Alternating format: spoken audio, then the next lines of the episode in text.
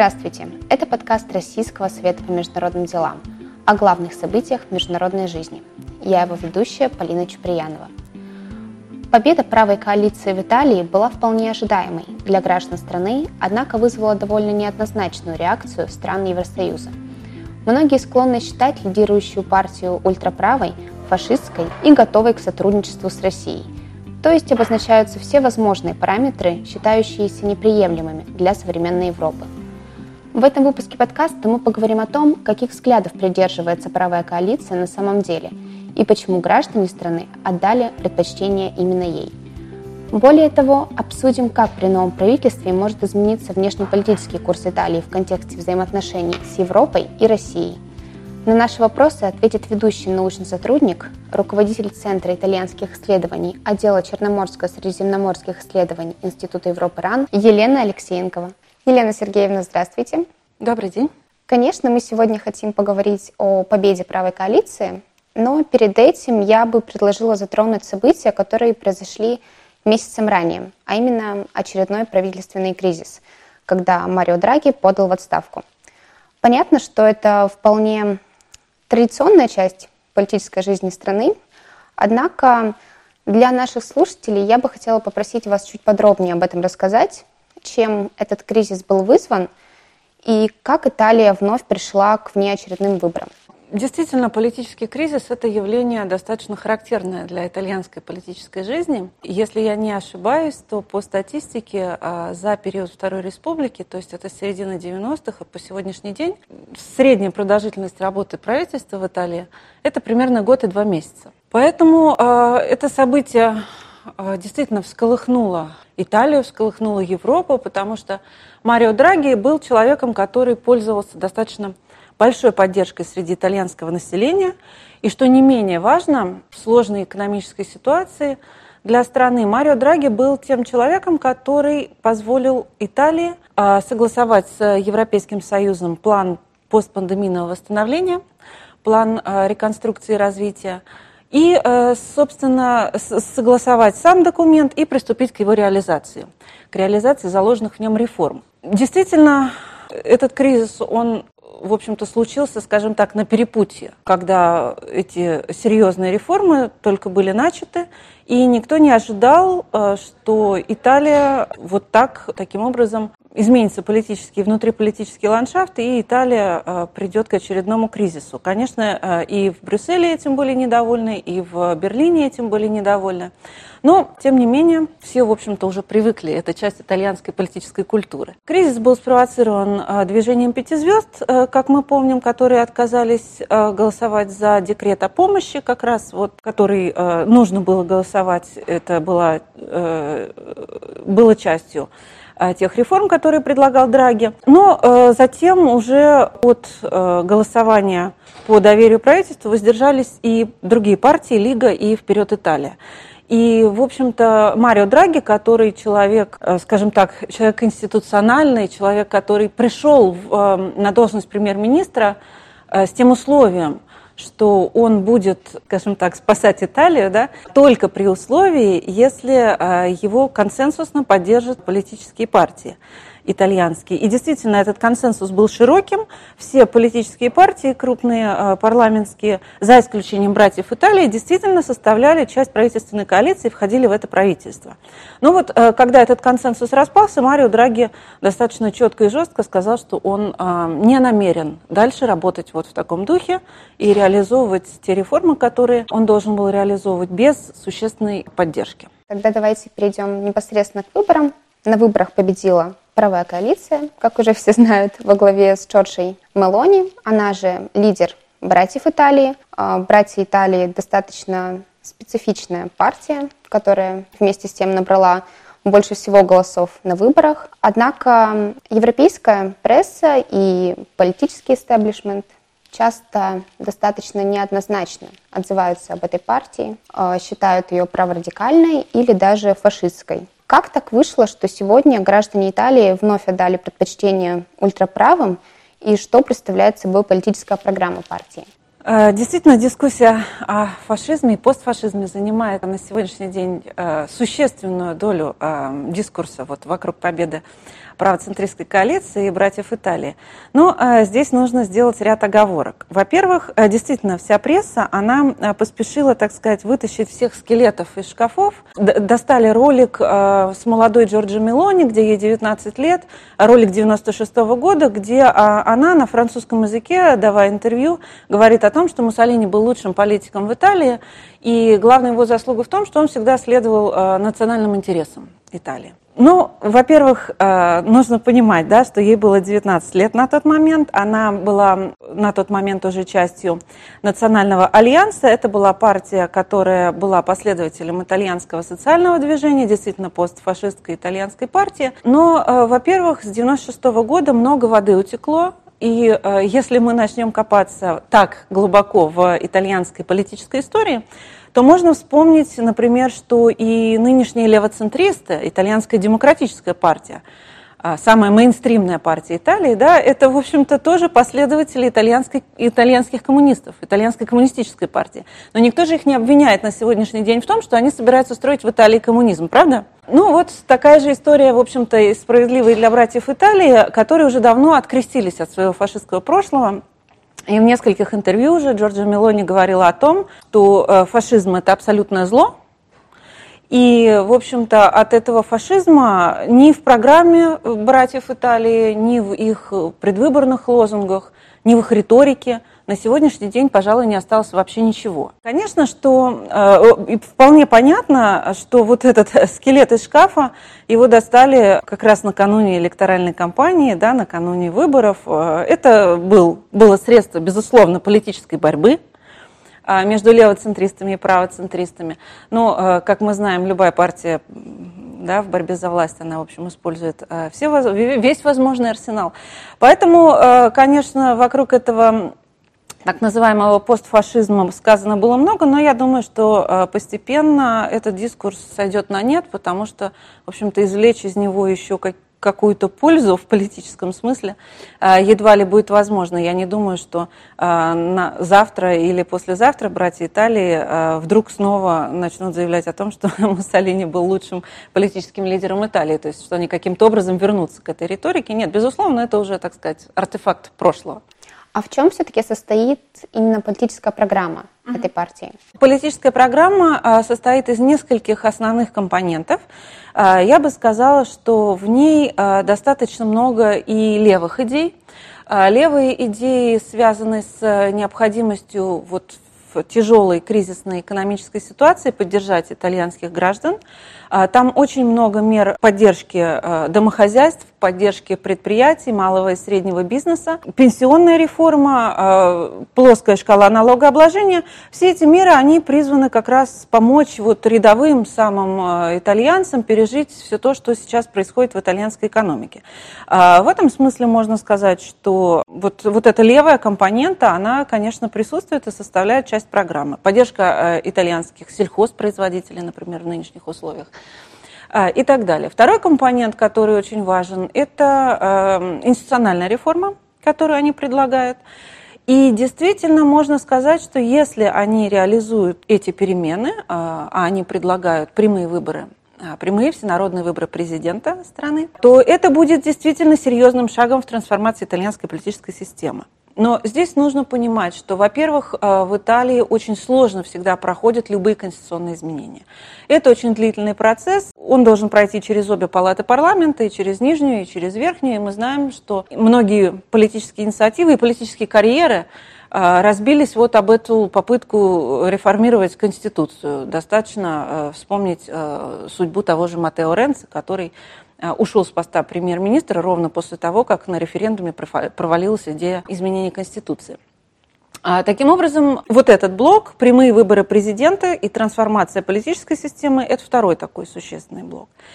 А, Еще один блок э, связан, скажем так, идейно-ценностными компонентами. А, он существенный, и э, он именно за счет этого компонента у э, правоцентристах их идентифицируют в основном как правых, да, и сами они себя идентифицируют как именно правоцентристов. Это большой блок, связанный с поддержкой иудейско-христианских ценностей, с поддержкой консервативных ценностей в смысле традиционной семьи, А Джорджия Мелони а, всегда утверждала, что семья – это а, ребенок, у которого есть папа и мама, а не родитель номер один и родитель номер два. Это запрет пропаганды ЛГБТ, и ряд предложений есть и в отношении абортов, и в отношении гендерного равенства.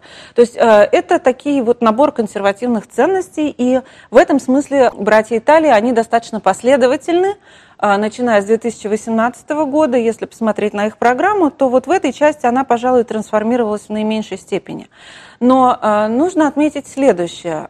Этот вопрос, кстати, тесно связан с проблемой миграции. Если в 2018 году и в 2019 году, когда были выборы в Европейский парламент, братья Италии существенное внимание в своей программе уделяли проблеме исламизации – а, исламского терроризма и связывали это все очень тесно с проблемой иммиграции, нелегальной иммиграции в Италию. Они выступали за то, чтобы, а, например, а, запретить ряду государств, исламских государств, финансировать строительство в Италии мечетей, финансировать работу исламских медиа и так далее. То есть вот этот компонент, он был прописан достаточно четко. На сегодняшний день в их программе это практически отсутствует. Про ислам практически не говорят, а, про конфликт цивилизации или про конфликт христианского мира и исламского мира ничего нет. Это все вымыто из программы. И в плане миграции э, речь идет о том на сегодняшний день, что неважно, в принципе, какой э, этнической принадлежности, какой национальности это мигрант, но он должен быть легальным мигрантом. И это должны быть э, мигранты не экономические, преимущественно, а мигранты, эм, то есть Италия открыта для беженцев, бегущих от войны скажем так. Особенно вот этот акцент, он очень четко стал проявляться после начала российско-украинского конфликта и э, после того, как в Италию эм, хлынула волна беженцев с Украины. А, то есть Италия на сегодняшний день, э, я имею в виду, да, с точки зрения братьев Италии, она открыта для э, беженцев, она открыта для экономических мигрантов в тех конкретных отраслях, э, где есть потребность в иностранной рабочей силе. И здесь, кстати, Мелони выступает с предложением, например, организации так называемых зеленых коридоров для мигрантов в сфере сельского хозяйства. Потому что в период пандемии вот их нехватка в этом секторе, она как раз э, ощутилась достаточно остро. Поэтому э, вот в сфере миграции, скажем так, они отошли от тех э, радикальных подходов, которые были в 2018 году. Ну вот, наверное, а, и еще важный один блок, о котором мы не сказали, и который в общей программе правоцентристов был вынесен на первое место, это внешняя политика Италии. Об этом, наверное, стоит поговорить поподробнее, а, потому что вообще э, достаточно нехарактерно вынесение этого пункта в первый пункт повестки дня программы, потому что у всех партий традиционно внешняя политика, она всегда на, скажем так, вторых и третьих позициях по сравнению с задачами внутриполитическими. А здесь же в качестве первого пункта был вынесен э, пункт о том, что Италия – это полноправная э, часть Европы, полноправный член э, Североатлантического альянса. А, и сделано это было, на мой взгляд, совершенно намеренно, с тем, чтобы продемонстрировать свою лояльность и НАТО, и Европейскому Союзу. Потому что действительно после выборов 2018 года и у Брюсселя, и у Вашингтона была масса оснований а, сомневаться, скажем так, в лояльности правых в Италии. Мы об этом прекрасно знаем. Но вот здесь вот такой шаг был сделан именно с моей точки зрения для того, чтобы заверить их, своих партнеров в том, что Италия не изменит своему внешнеполитическому курсу. Ну и вот этот внешнеполитический блок, а, в него входит достаточно много а, пунктов повестки, начиная от поддержки Украины – в том числе военной поддержки, заканчивая а, продвижением традиционным для э, итальянских правых партий, продвижением Made in Italy, товаров Made in Italy. Вот этот блок, э, пожалуй, четвертый, вот такой наиболее существенный в программе правых. Давайте тогда вернемся к миграционному вопросу, который вы уже затронули. Насколько я понимаю, правые сильно модифицировали свою программу, свои взгляды и стали более проевропейскими, чем ранее. Тем не менее, миграционный вопрос, он все еще стоит между Италией и ЕС.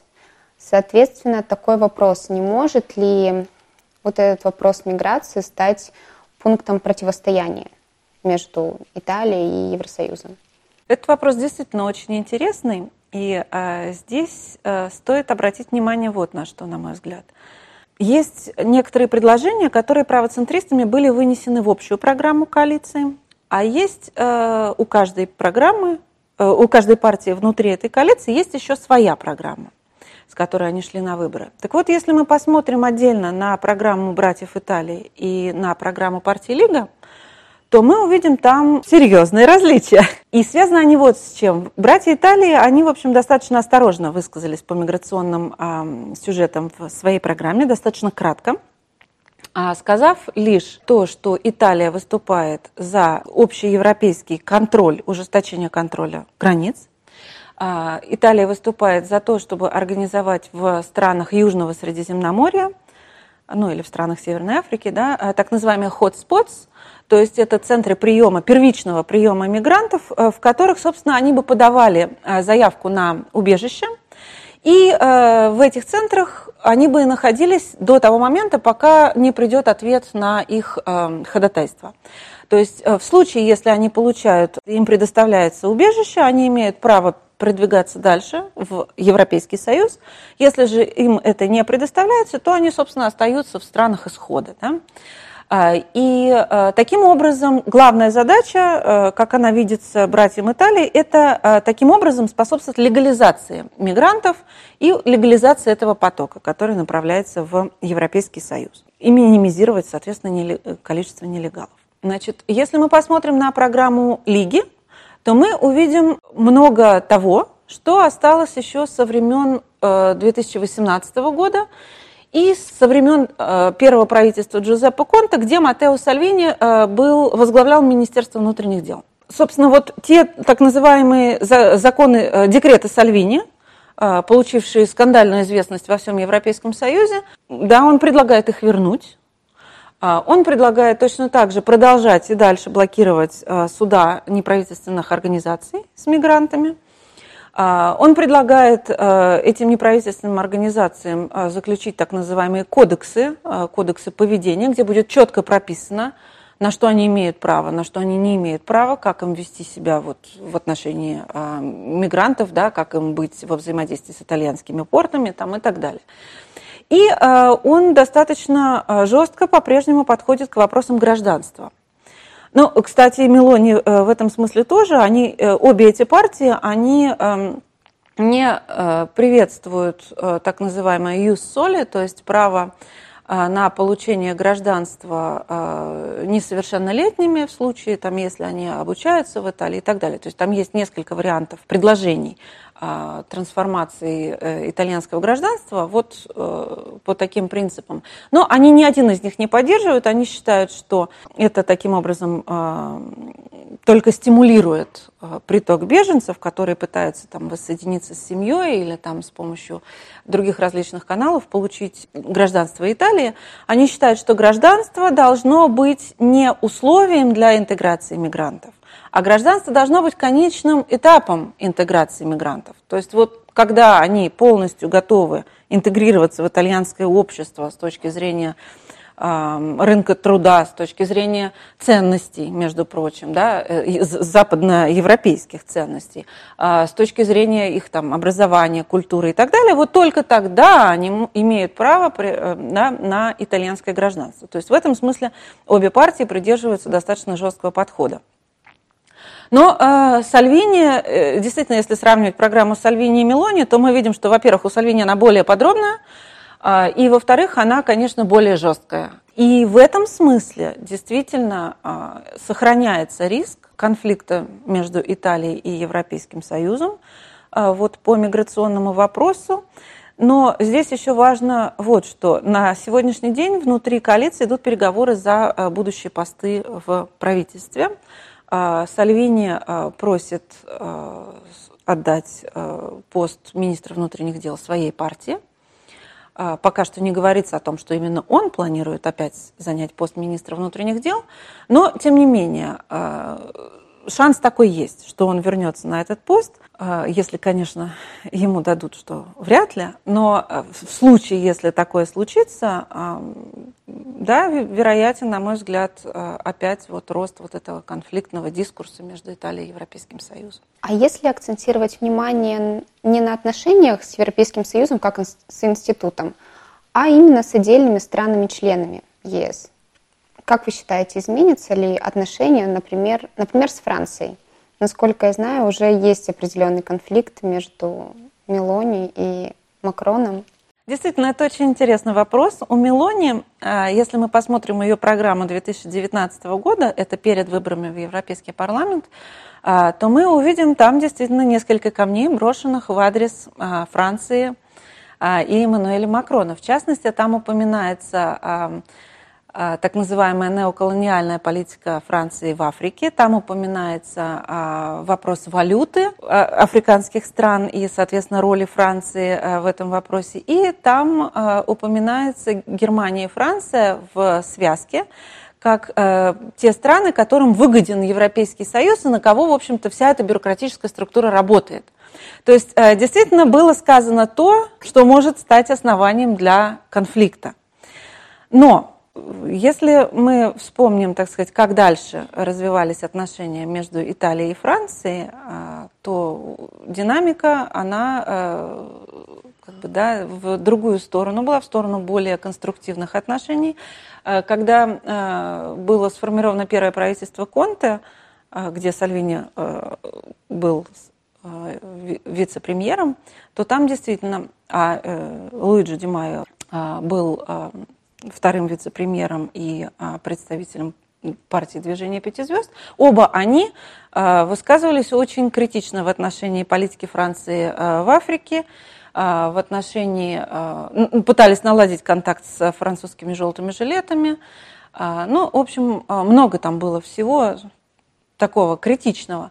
А, впоследствии ситуация изменилась, и в конце а, прошлого года даже был подписан так называемый Кверинальский трактат между Италией и Францией, а, где две страны заявляют о том, что у них есть целый ряд областей сотрудничества, в которых они заинтересованы, которые они намерены развивать. И более того, это была явная такая попытка заявить Италию третьим углом треугольника э, Париж, Берлин, Рим. Э, потому что после выхода э, Великобритании из Европейского Союза Италия экономически, ну и, в общем-то, политически фактически становится третьей страной Европейского Союза. Это страна-основатель. И у Италии, в общем, были все шансы, так сказать, вот на формирование такого более тесного треугольника и более тесного сотрудничества с Францией.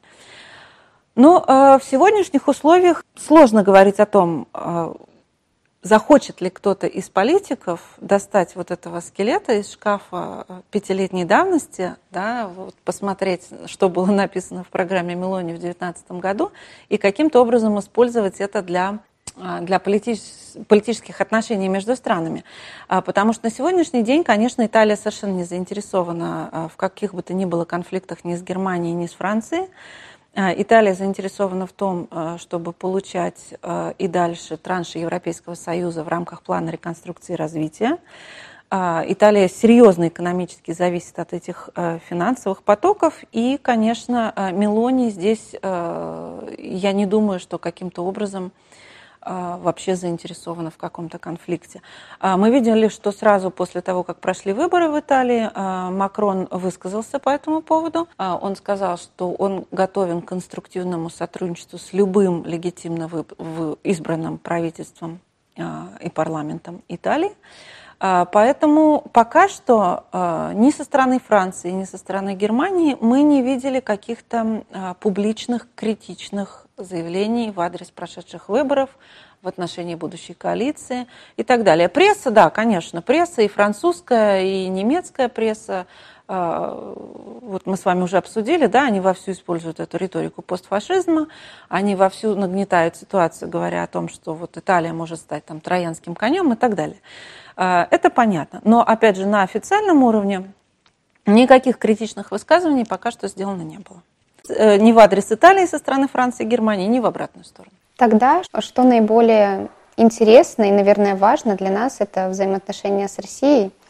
Правые все-таки, хотя и осуждают действия России сегодня, но все же готовы к какому-то минимальному диалогу. И, в общем-то, за это их также осуждали левые во время предвыборной кампании.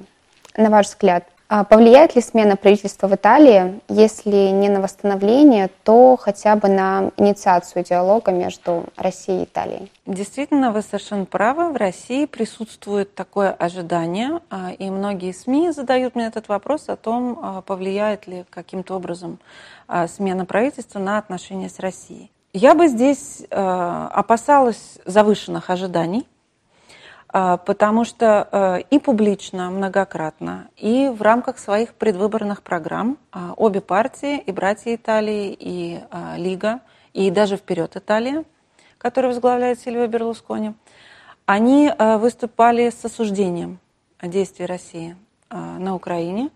Они называли это нарушением международного права, а, агрессии многократно, и а, здесь как бы других, а, здесь разночтений быть не может. Они высказали свою позицию однозначно. И эта позиция, нужно сказать, подкреплена общественным мнением в Италии, где общество тоже восприняло этот конфликт в негативном для России ключе. Другой вопрос заключается вот в чем. А какие видят возможные выходы из этого конфликта э, эти партии, как они видят э, ситуацию, с, э, дальнейшую ситуацию да, развитие отношений с Россией? А, нужно сказать, что братья Италии, заверив, так сказать, и Вашингтон, и Брюссель в своей проатлантической и проевропейской позиции, а, они пока что публично твердо стоят на этой позиции, намерены продолжать финансировать отправку оружия на Украину, а, намерены наращивать военный бюджет Италии и выражают полную и максимальную солидарность со своими евроатлантическими партнерами. Что касается Лиги, то действительно еще, это был еще один, скажем так, предвыборный ход, предвыборный козырь левоцентристов а, – это то, что у Матео Сальвини а, были контакты с российским правительством, то, что у его партии есть подписанный договор о сотрудничестве с «Единой Россией», Разбирательство, опять же, было в самой Италии судебное относительно финансирования, якобы финансирования его партии со стороны России. Ну, то есть этот козырь использовался в предвыборной борьбе максимально. А что же говорит сам Сальвини? Если мы посмотрим на его предвыборную программу, то мы увидим там, э, помимо заверений в евроатлантической солидарности и в том, что Италия будет дальше четко следовать этому курсу, мы видим, что он, э, с его точки зрения, Италия должна придерживаться своей традиционной внешнеполитической роли, это роли медиатора. А мы знаем, что еще с советских времен Италия была, э, такой, была мостом между э, западным блоком и восточным блоком. Италия действительно играла существенную роль во взаимодействии между двумя блоками. А, и мы помним э, все эти конструктивные отношения между итальянскими правительствами, итальянской коммунистической партией с советскими руководителями и так далее. А, большую роль экономического сотрудничества между двумя странами. А, так вот, э, Сальвини говорит о том, что Италия должна вернуться вот к этой роли медиатора – но, э, конечно, а, э, мы, и мы неоднократно слышали от него публичные призывы э, к тому, чтобы Италия выступила с инициативой проведения международной конференции по урегулированию украинского конфликта. Но это было достаточно давно, эти его призывы были, звучали еще весной. В нынешних условиях, в условиях эскалации, конечно, он уже не выступает с такими призывами. Понятно, что ситуация меняется каждый день. Но стоит э, здесь, на мой взгляд, э, немножечко попытаться абстрагироваться, хотя это сделать очень сложно, попытаться абстрагироваться от сегодняшнего дня и посмотреть на все происходящее в исторической перспективе. А, мы понимаем, что э, эти партии, братья Италии и Лига, это партии популистские, и в этом смысле они очень чувствительны к общественному мнению. А, общественное мнение в Италии на сегодняшний день расколото. И расколото оно именно по вопросу о том, а что же делать дальше. А, то есть, если мы посмотрим на оценку общественным мнением действий России, то она вполне однозначная, она критичная. Если мы посмотрим на то, э, какие решения видят, какие выходы видит итальянское общество, то здесь оно расколото практически пополам. Если одна половина говорит о том, что нужно продолжать э, поставки вооружения, то другая половина говорит о том, что э, этого делать не нужно, потому что это лишь еще больше разжигает конфликт. И, собственно, от Матео Сальвини мы слышали тоже несколько раз заявление о том, что в Украине уже достаточно оружия, но это никоим образом не приближает нас к миру. И вот в данной ситуации вот этот раскол, он фиксируется общественными мнениями, и э, это является таким, э, скажем так, с одной стороны, вроде бы возможностью для маневра правых, да, они могут вроде бы эм, откликнуться на ожидания вот той части общества, которая не, не хочет продолжения войны, не хочет вооружения Украины и так далее. Но, с другой стороны, мы прекрасно понимаем все их ограничения в том смысле, что они не могут э, на сегодняшний день публично высказываться в, против э, последующих отправок оружия, э, потому что, безусловно, здесь у них на чаше весов выбор совершенно очевидный. Это выбор между экономическим сотрудничеством с Россией, которое в прошлом году составляло 27 миллиардов евро – торговый оборот между двумя странами, и между э, финансовой поддержкой со стороны Европейского Союза. А это, как мы помним, практически 230 миллиардов евро. Но этот выбор вполне очевиден и вполне однозначен. На сегодняшний день, э, учитывая и внутриполитическую ситуацию, и положение Италии в Европейском Союзе, э, никто из этих партий, безусловно, не заинтересован в том, чтобы открыто а, выступать а, каким-то образом вот на разрыв вот этой внутриевропейской солидарности. Поэтому вот в нынешних условиях и в скором времени я бы, конечно, не стала ожидать никакого, никаких изменений во внешней политике Италии в отношении России. Но в будущем, если ситуация э, изменится в самом, э, в ходе самого конфликта, и если будет серьезным образом меняться итальянское общественное мнение, то вполне можно ожидать, что эти партии откликнутся на эти изменения и э, будут предлагать какие-то шаги вот именно в русле посредничества, в русле медиации и в русле налаживания диалога. Да? Но вот опять же а на сегодняшний день об этом говорить э, пока что, к сожалению, рано. Не очень оптимистично, но вполне укладывается в логику европейского мнения и реакции. Тогда напоследок было бы интересно услышать от вас прогноз. А, во-первых, а, про долговечность нового правительства. И второй вопрос, насколько вероятна смена внешнеполитического курса Италии? Ну, по первому вопросу, конечно, если вы спросите хотя бы одного итальянского профессора, итальянского эксперта, они бы вам вряд ли согласились давать вообще какие-то прогнозы по устойчивости правительства. А я слышала тот самый, а, самые разные варианты, вплоть до того, что а, едва ли они продержатся больше полугода. Но э, здесь несколько факторов. Во-первых, на сегодняшний день правительство еще не сформировано даже, да, а мы уже пытаемся делать прогнозы о том, сколько оно продержится мы не знаем, мы, точнее мы знаем, да, что сейчас идут переговоры внутри коалиции. Впереди еще переговоры с президентом страны, а роль президента в этом вопросе очень существенна. И сегодня же идут переговоры с, а, с Марио Драги и с действующим кабинетом. А, Все зависит от того, а, каким образом будет решен, опять же, это такой достаточно кулуарный сюжет, это вопрос внутриполитического торга, как это часто бывает в Италии. А, Все зависит от того, каким, на каких условиях будущий кабинет будет поддержан, скажем так, действующим кабинетом.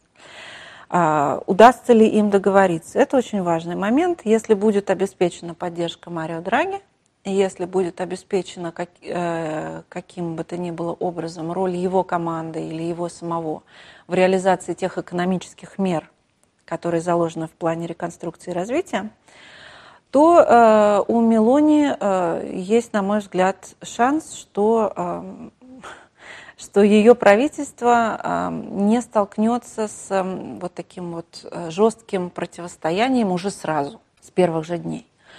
А, если же не столкнется, и если э, Драги действительно в какой-то мере окажет э, этому правительству э, поддержку, может быть, кадровую поддержку, потому что сейчас обсуждается и вопрос, войдут ли в кабинет только так называемые политические министры, то есть представители партий, да, но и будут ли там так называемые эм, технические специалисты, да, то есть профессионалы, или как их по-другому называют. А, возможно, это будет кто-то из э, предыдущего кабинета или кто-то из людей, э, близких к Марио Драги. А, и вот от этого во многом будет зависеть а, продолжительность работы этого кабинета. Потому что первая задача, которые, первоочередные задачи, которые стоят перед этим кабинетом, это вопрос э, поддержки семей, предприятий, бизнеса вот в условиях текущих цен на энергоносители это экономическая поддержка. А, понятно, что у братьев Италии опыта в этом смысле нет. А, у Джорджа Мелони а, нет достаточного опыта для успешного преодоления кризиса вот такой глубины, с которым столкнулась сейчас Италия. Потому что если посмотреть на уровень инфляции, то такого в Италии не было с 1985 года. Это действительно очень серьезный вызов. Удастся ли им вы, понятно, что в одиночку, без поддержки э, Драги, без поддержки внутри Европейского Союза, едва ли им это удастся. А, и э, второй ваш вопрос, который касался э, изменения внешнеполитической стратегии – то э, вот здесь я, к сожалению, вообще не, не возьму сделать никакие прогнозы, потому что это зависит не от текущей политической ситуации в Италии, а это зависит от хода э, российско-украинского конфликта, это зависит от вовлеченных в него сторон, так или иначе вовлеченных, да? А, прежде всего от эм, США, от Североатлантического альянса. И э, здесь, конечно, вот политика Италии, она будет, на мой взгляд, увязана очень серьезно вот с политикой Брюсселя и с политикой Вашингтона. Ожидать, э, что что-то э, выступит таким э, существенным фактором, что могло бы отвязать, скажем так, Италию да, от евроатлантических партнеров, ну, мне сложно предположить, что такого может случиться, чтобы Италия вдруг резко изменила свой вектор.